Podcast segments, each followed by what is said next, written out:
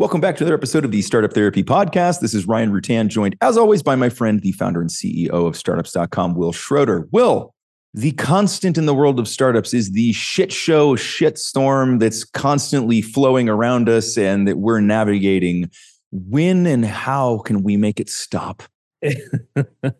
Wouldn't it be great though? Wouldn't it be great if we could make it stop? I think we've got a fantasy, and it's really just a fantasy that like if I just solve all of these problems, like if I just address all this stuff, like the problems will finally be gone.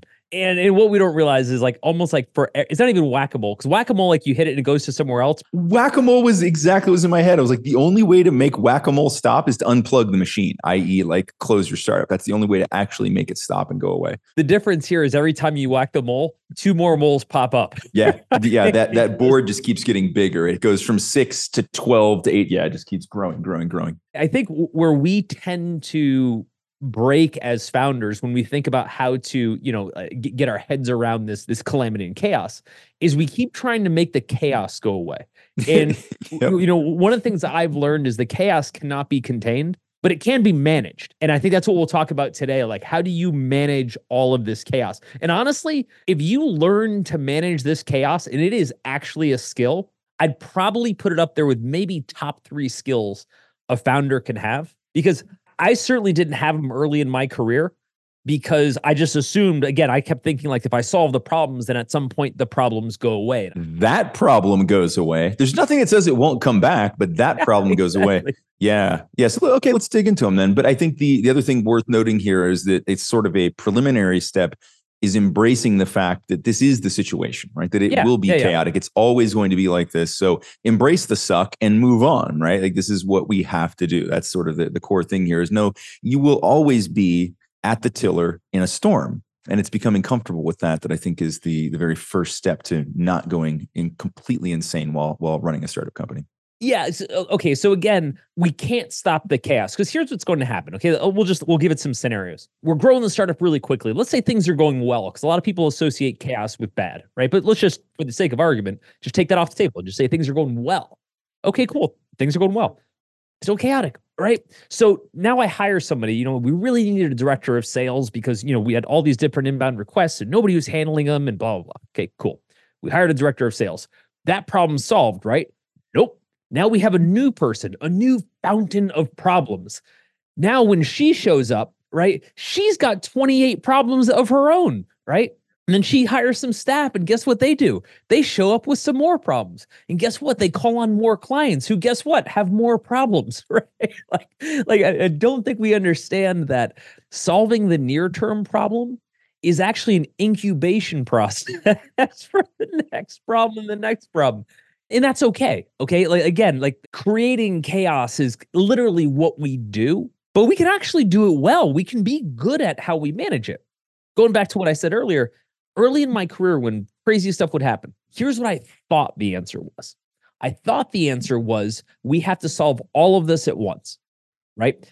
Every problem no, no matter what it is has generally an equal weight because it's happening right now right? So you know recency. And if I just work harder, if I just put more time into it and I'm smarter and I solve more problems, then I'll have fixed the whole thing. And you know, it's funny. I think that actually, I, I think there is a sense that we have to whack all the moles really fast yeah. and all at the yep. same time yep. because then no more moles will come back. I think the general impression, I remember at least in my case, I thought about like if I don't solve all these, then they'll they'll keep coming back around. Somehow there was some magic in being able to say that we'd killed them all at once right? Like it needed to be a ubiquitous clean slate. We've killed all the problems and now nothing bad will ever happen again. Clearly, that's not the case and not even the right approach. I have these conversations with my wife, and we had one earlier today, in fact, right? Some problems she's dealing with, and she's pretty worked up about it. Not always, but you know, from time to time, she'll get pretty worked up about something. And I'm always unflappable, right? In other words, like, no matter what yeah. happens, she's like, You never seem to care about this stuff. I'm like, It's not that I don't care. It's that I've just been around long enough to know it just doesn't matter. I'm not saying that the problem doesn't have consequence or, or merit. I'm saying no matter how much energy I invest in this problem, there will be 50 behind it. And so I think I've certainly exercised that muscle over the years. So like, you know, Ryan, when you, when you and I get into situations where we've got, you know, like back in the day, we're doing an acquisition or a sale of a company or something like that, and things are getting crazy, or we just have, you know, th- times like COVID, you know, when things go crazy, whatever. And I'm just like, mm, been here before. Yeah, that's the thing. this is not how I responded in the past. Even if it looks relatively new, like this is a different scenario than I've ever faced before in, in its details they're all some version of the same thing right? Which is it's a it's a challenge. It's somehow important. It's going to have some priority which we have to determine. And i think that's one of the other challenges man. I was thinking back to like the early days and around like why i was trying to whack all the moles I had very little ability to determine which one of those was the most dangerous. Like, what of these things actually is the most dangerous, or which one of these represents the biggest opportunity? Because your point, like, it's not always negative, right? Growth and, and growing comes with its own challenges and chaos and needs to be managed but prioritizing those can be really tough. And I think at the early stages, that was something that I particularly struggled with. And as time has gone on, even as I'm presented with new problems, like I had never dealt with a global pandemic before, but we didn't freak out in the way that we would have 20 years ago. It's like, okay, it's a new problem but it's a problem like most others there will be some solution for it we need to figure out you know what are the criteria here for for making it through this successfully with our sanity and then you just do it right to your point about being unflappable that just comes from having you know like, i remember talking to a friend of mine once who's uh, an mma fighter and I just said, like, man, like, I don't know how you're doing this thing. He's, he started doing bare knuckle. And he's like, look, man, at some point you just get used to the sound of getting punched in the face. I'm like, fair. I was like, I actually have a really good analog for that. It's a different sound, and I'm not actually being physically punched, but it feels like that a lot of the time. This actually sticks to a similar analogy. And I think I told you the story years ago. I was at some Forbes conference. I don't know why I was there, but it was me and a bunch of speakers were like sitting in the green room waiting to speak on something. I don't even remember what it was. And one of the speakers was this guy who was a former SAS specialist. Oh, yes. Right. Love this story yeah so what this guy would do is was his job was to like kick down the door rush in and basically start a firefight and since then he, he had left the sas and he had created a munition that you can practice with basically a munition that you can be shot with and not die uh, Sounds delightful. Hurts like hell. of all the things I've wanted to experience in life and thought I wish they could simulate that, that wasn't one of them. Here's what he told me, and I just thought this was fascinating. Two things: one that has to do with, with him being shot at, and the other has to do with with what we're talking about, which kind of has the same feeling. The first thing he said, he said, the reasons people die in firefights, like when they bust in the door and, and start firing, isn't the wound. It's because they tend to, to go into shock and they tend to not treat it. In other words, they don't know how to take a punch, to your point, in this case, a bullet, right? He said, I've been shot six times. And I thought to myself, at the same time, he's like, no, in six different occasions. I was like, dude, You've been shot once and like, hey, I'm gonna go do that again. Fool me once. Shame on you. Shoot me twice. Like, why am I still here? You've been shot six times, which means he's been shot at infinitely more, right? But he's been hit six times, right? Anyway, so he, here's what he said. He said, The first time I got shot, you know, I freaked out like anybody would, right? Because it's terrifying. And, and I almost died because I almost bled out. He's like, it wasn't a mortal wound at all, right? But I freaked out. He said, so what we learned, and this is kind of the second part, he said in a firefight, and this is generally in combat, but you know, in a high stress situation, he said you have to focus your energy on one micro objective at a time. My only mission in life is to take two steps behind that cover. That's it. My only mission next is to check my ammunition. My only mission, like in this amazing singular focus that he talked about, just blew me away not as much as him saying he got shot six times. he got it's like I was like, you're the biggest badass I've ever met.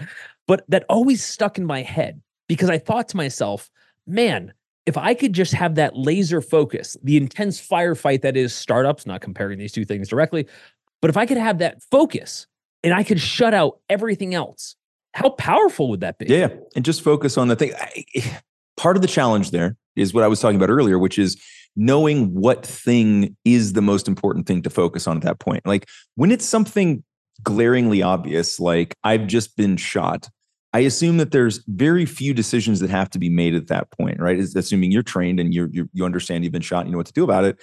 You sort of have two main ones I can think of, right? I've not been in this scenario myself, but I can imagine too. There's the wound itself, and there's the fact that someone just shot at you. And if they're still shooting at you, maybe that's the priority.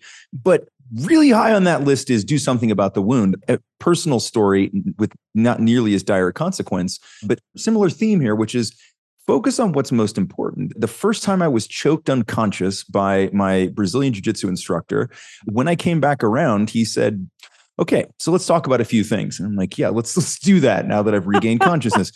he said, do you know what you were doing just before you went unconscious? And I said, I have some vague recollections. He's like, I can tell you exactly what you're doing. You were fighting my right hand with both of your hands, and it was gripping you by your belt like, what made you go unconscious? I was like, I'm going to guess your left arm that was wrapped around my neck. He's like, bingo. So what should you have been doing? I'm like, uh huh, I get it. I get it. I was fighting the wrong thing. And I think so often in, in, in startup world, we're doing the same thing. We end up exhausting ourselves by running around, again, trying to whack all the moles instead of saying, this is the mole that's currently choking me unconscious. Let's focus on him. But let's stick with that we can only focus on one thing that we can accomplish at once.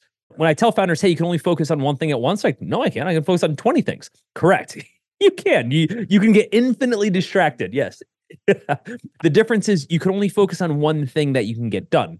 And the analogy that I always use is if Serena Williams shows up and she's going to fire a tennis ball at you on the tennis court, depending on your skill, maybe you have a chance of defending and responding and volleying. My only chance of not getting hurt is to get close to the net and get below it. Right. That's it. exactly right.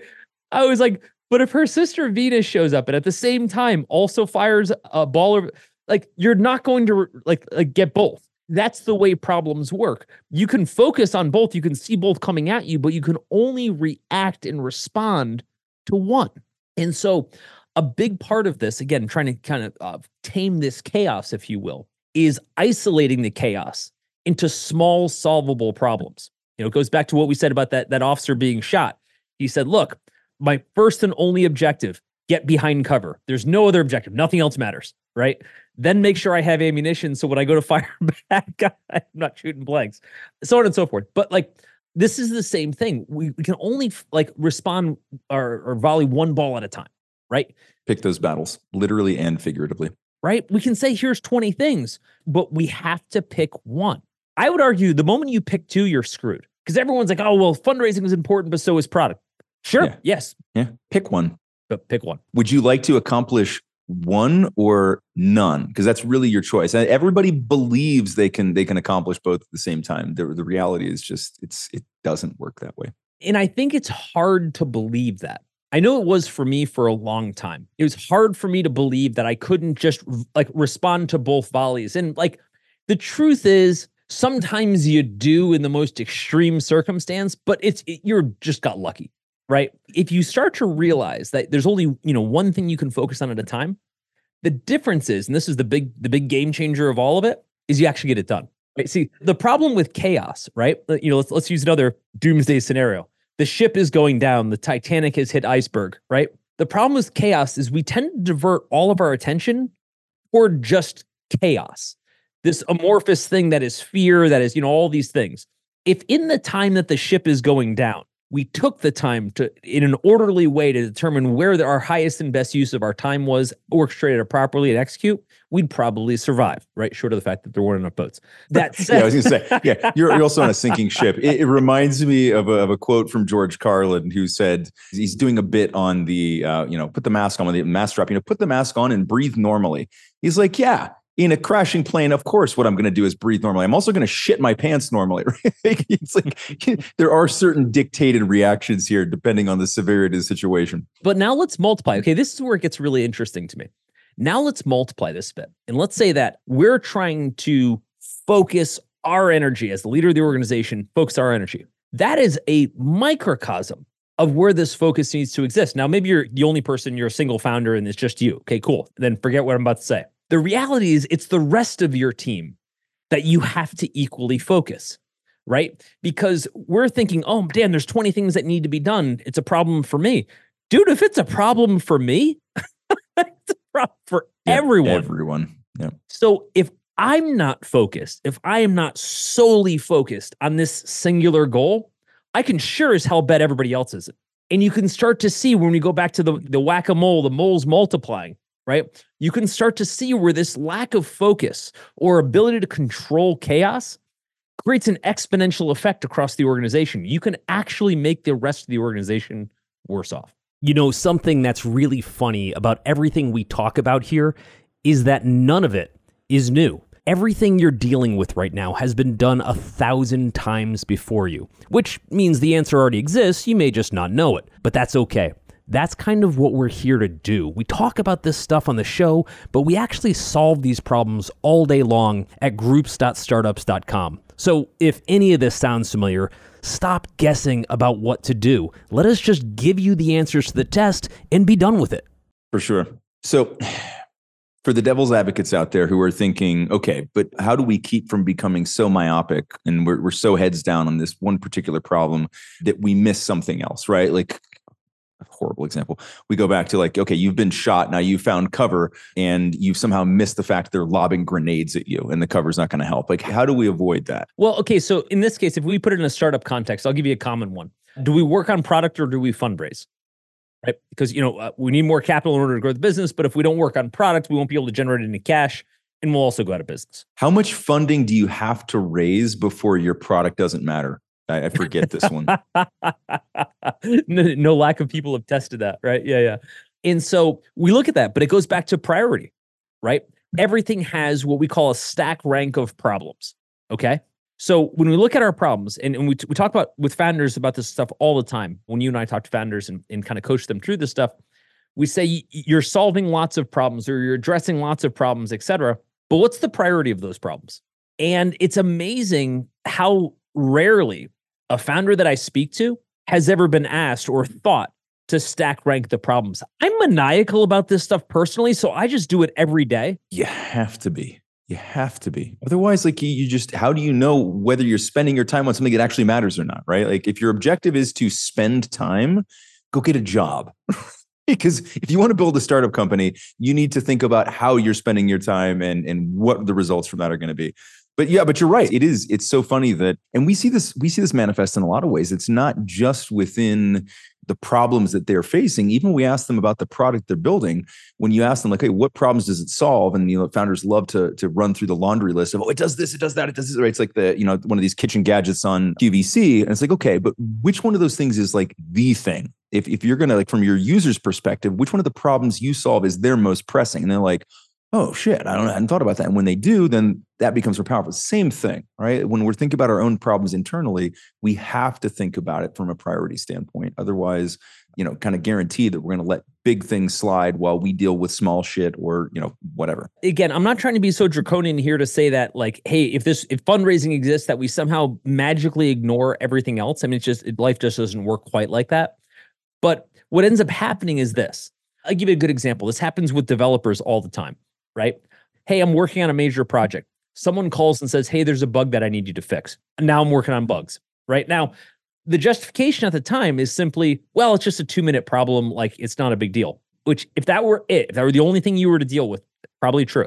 But because that stacks up and it really takes you off your focus, et cetera. Yeah, it's that it kills the flow, man. It's just it's so hard to come back into it then. It feels minor, you know you're managing your organization you're trying to get big objectives done and someone comes to you with some nitpicky thing like a cultural thing you know i don't this person i don't like this person you know something like that. Yeah. And now because they just showed up right like now you're focused on that.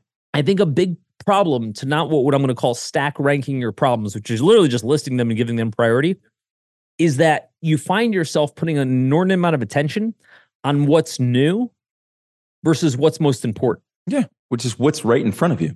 Right. Uh, it was one of the big realizations I had when we left the physical office. How many of these problems that I was overhearing or just picking up on through osmosis, just by being physically proximal to our team, didn't actually need my attention or solution. It certainly didn't need it in that moment. And how many of those distractions existed and how bad a job I was doing in hindsight at prioritizing those right? Just because somebody's in front of you, you think like, well, I guess I better deal with this now. You're here now. We're here.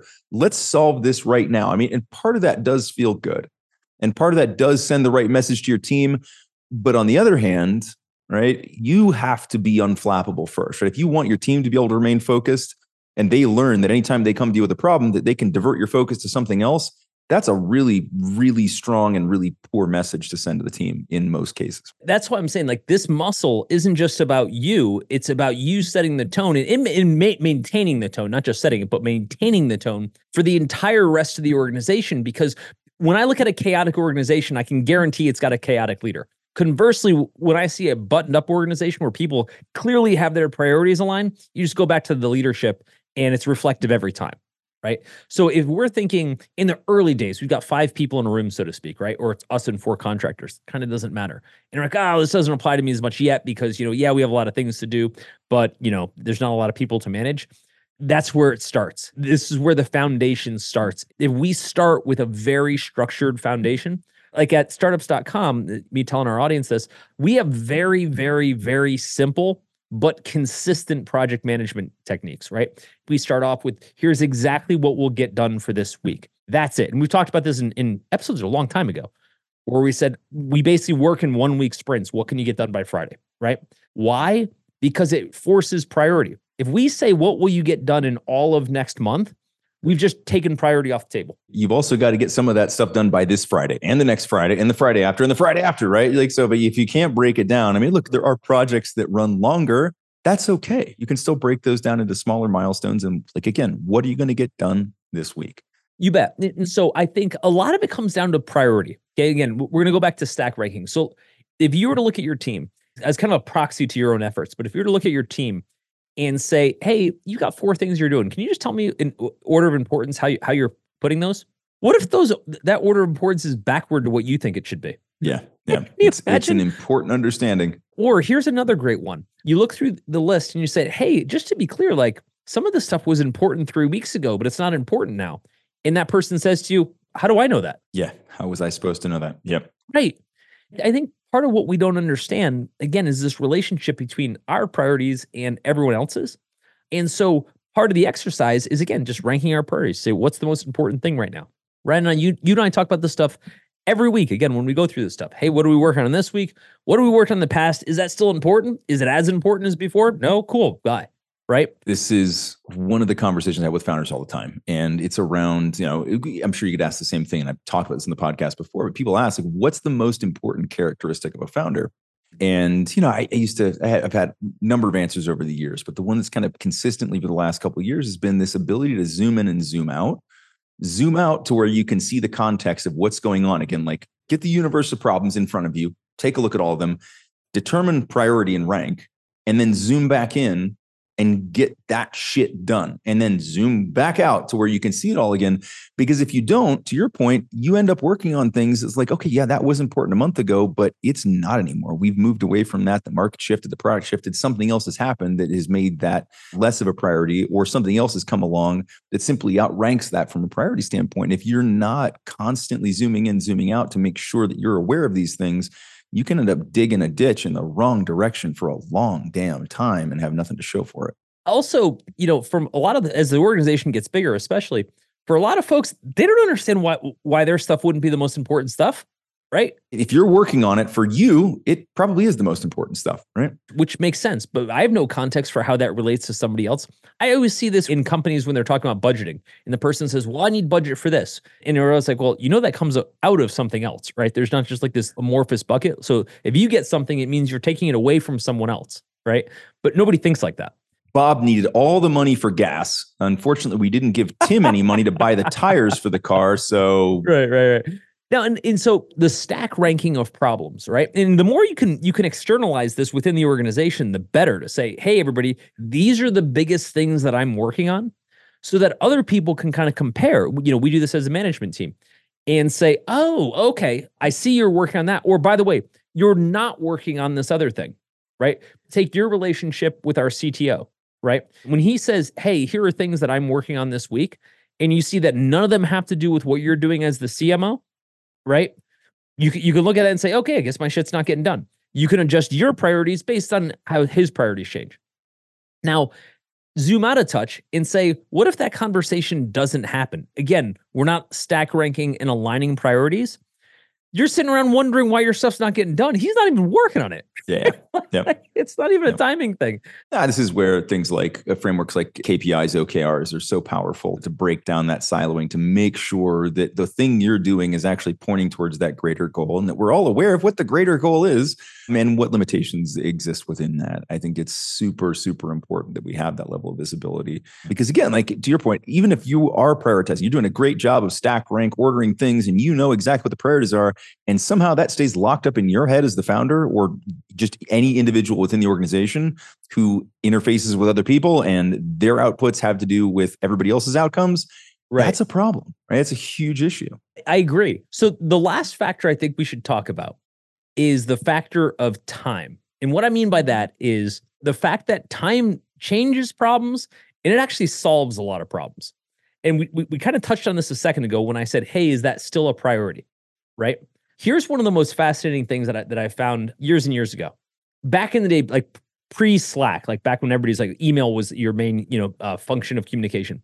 Whatever was in my email box was essentially my task list, especially as a manager, right? Because you know your comms tend to be like, like like tell you where to go, right? And one of the things I learned when I actually started to take vacations was I had let's say 200 emails that I had gotten within the week, right? And me, I was maniacal. I was always checking my emails, but I always said, okay, here are the ones that I need to get back to. Then I come back a week later and I started to realize how many of those emails, ergo problems, just went away, right? Just went away with time, right? Think of how many problems you've had in your life, how many frustrations you've had that time solved. Now think about it in terms of what if you just knew that time solved a lot of problems? I'll give you the most obvious one angry customer, right? Now, I'm not saying angry customers aren't a bad thing. This is, I'm talking about human psychology right now. you're just saying to ignore them and see if they go away yeah, exactly right. No, no, no. What I'm saying is if I am an angry customer over anything, right? I'm going to be most angry on day one in most cases. I mean, 50% less angry on day two and, and 50% angry, less angry on day three and blah, blah, blah.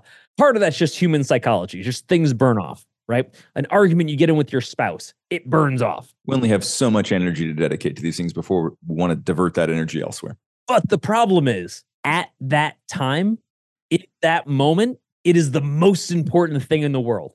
And so when I go back to my inbox a week later of a hundred messages that were incredibly urgent last Tuesday are meaningless now, right? Part of the order to chaos is recognizing that half your problems are just going to go away, right? Whether they were more important, you know, more important problems come along, or whatever you thought the biggest issue was just kind of went away.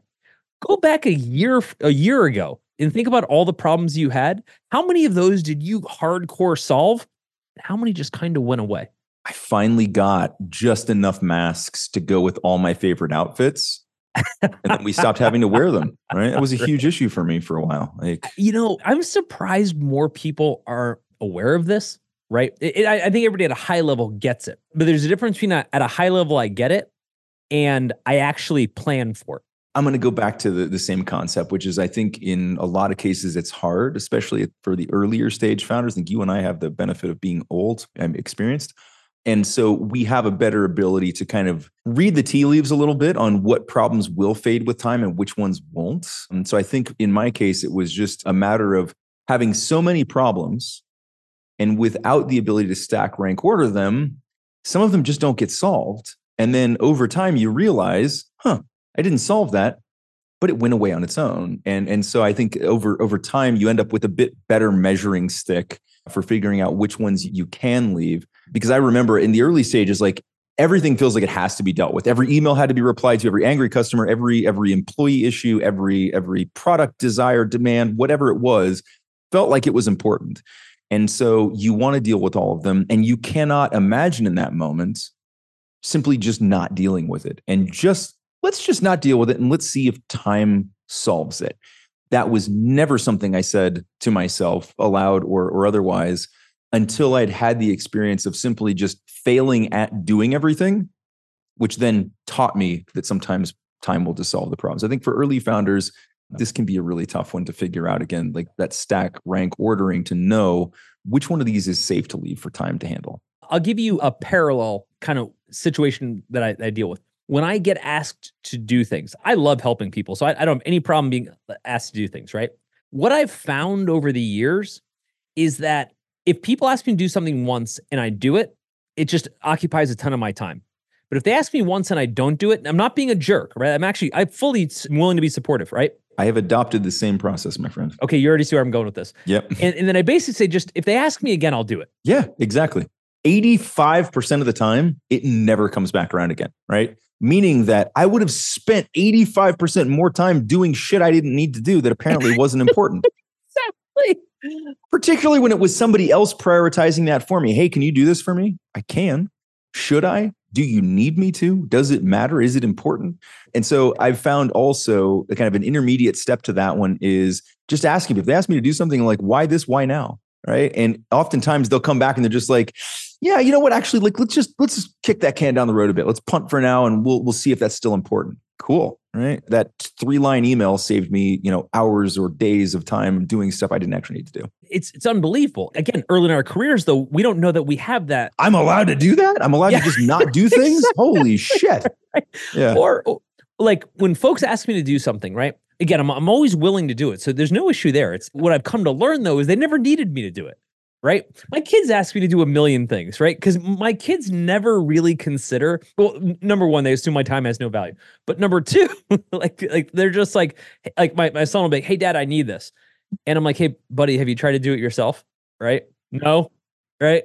Turn it off and turn it on again. It'll be fine. You know, you can do it yourself, right? Like you actually don't need me. Or I hate to make this analogy, but I know you'll appreciate it because I remember talking to you about it years ago.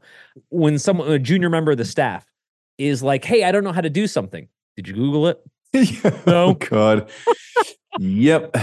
No, not yet. like, come on, dude. All right. I'm gonna I'm gonna share two secrets with you. One of them is called Google. The other one is owned by Google and it's called YouTube. If it doesn't exist in either of those places, I probably don't know how to do it either.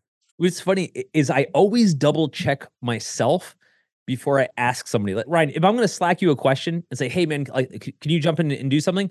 My first thought is, well, if he knows that I could do it myself, he shouldn't say yes, right? And what I'll do is I'll say, well, shit, I'm willing to work a little bit harder to do it myself, just so I don't have to be that guy that asks a question he could do himself.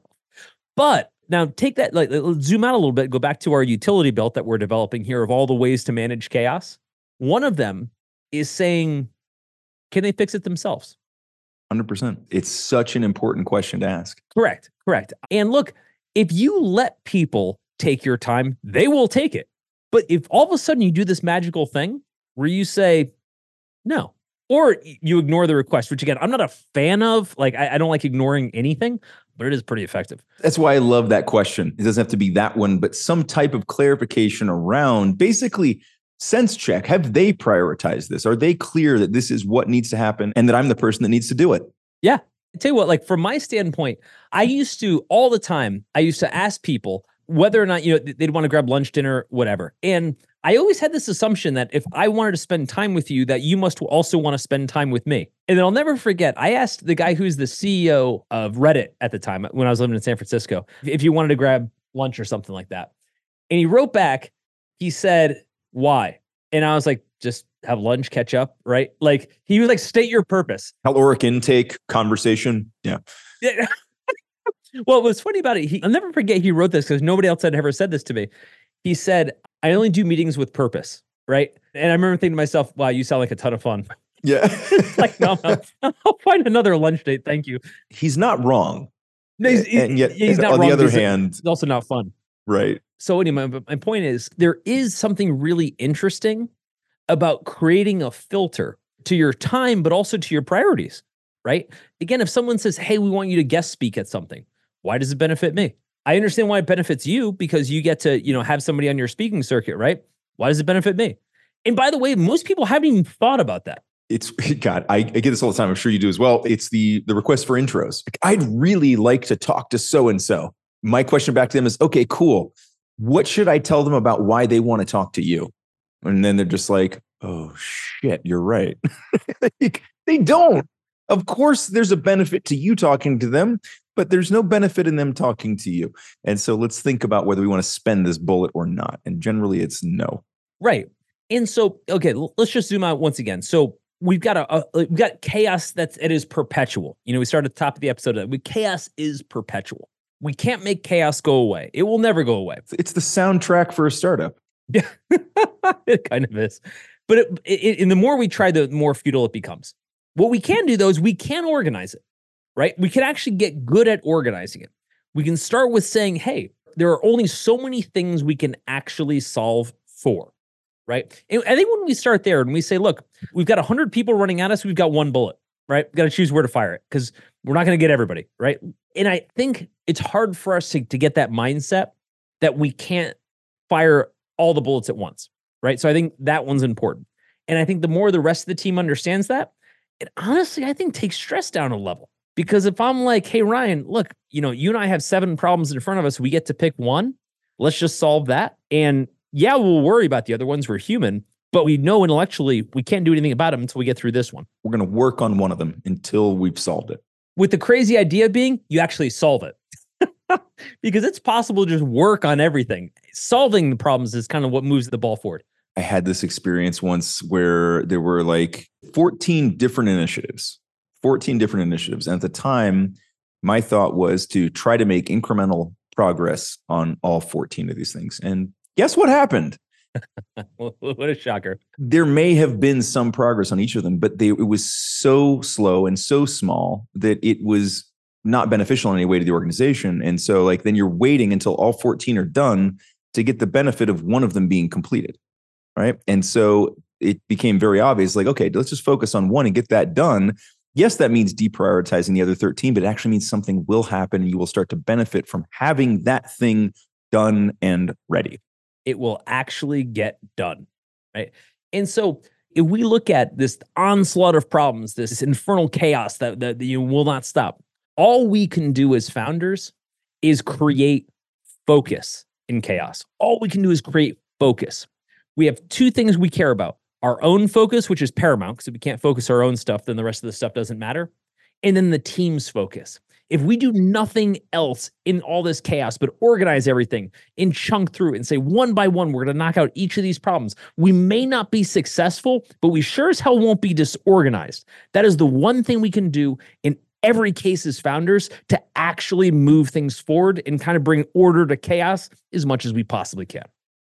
So, in addition to all the stuff related to founder groups, you've also got full access to everything on startups.com. That includes all of our education tracks, which will be funding, customer acquisition, even how to manage your monthly financiers. There's so much stuff in there. All of our software, including BizPlan for putting together detailed business plans and financials, LaunchRock for attracting early customers, and of course, Fundable for attracting investment capital. When you log into the startups.com site, you'll find all of these resources available.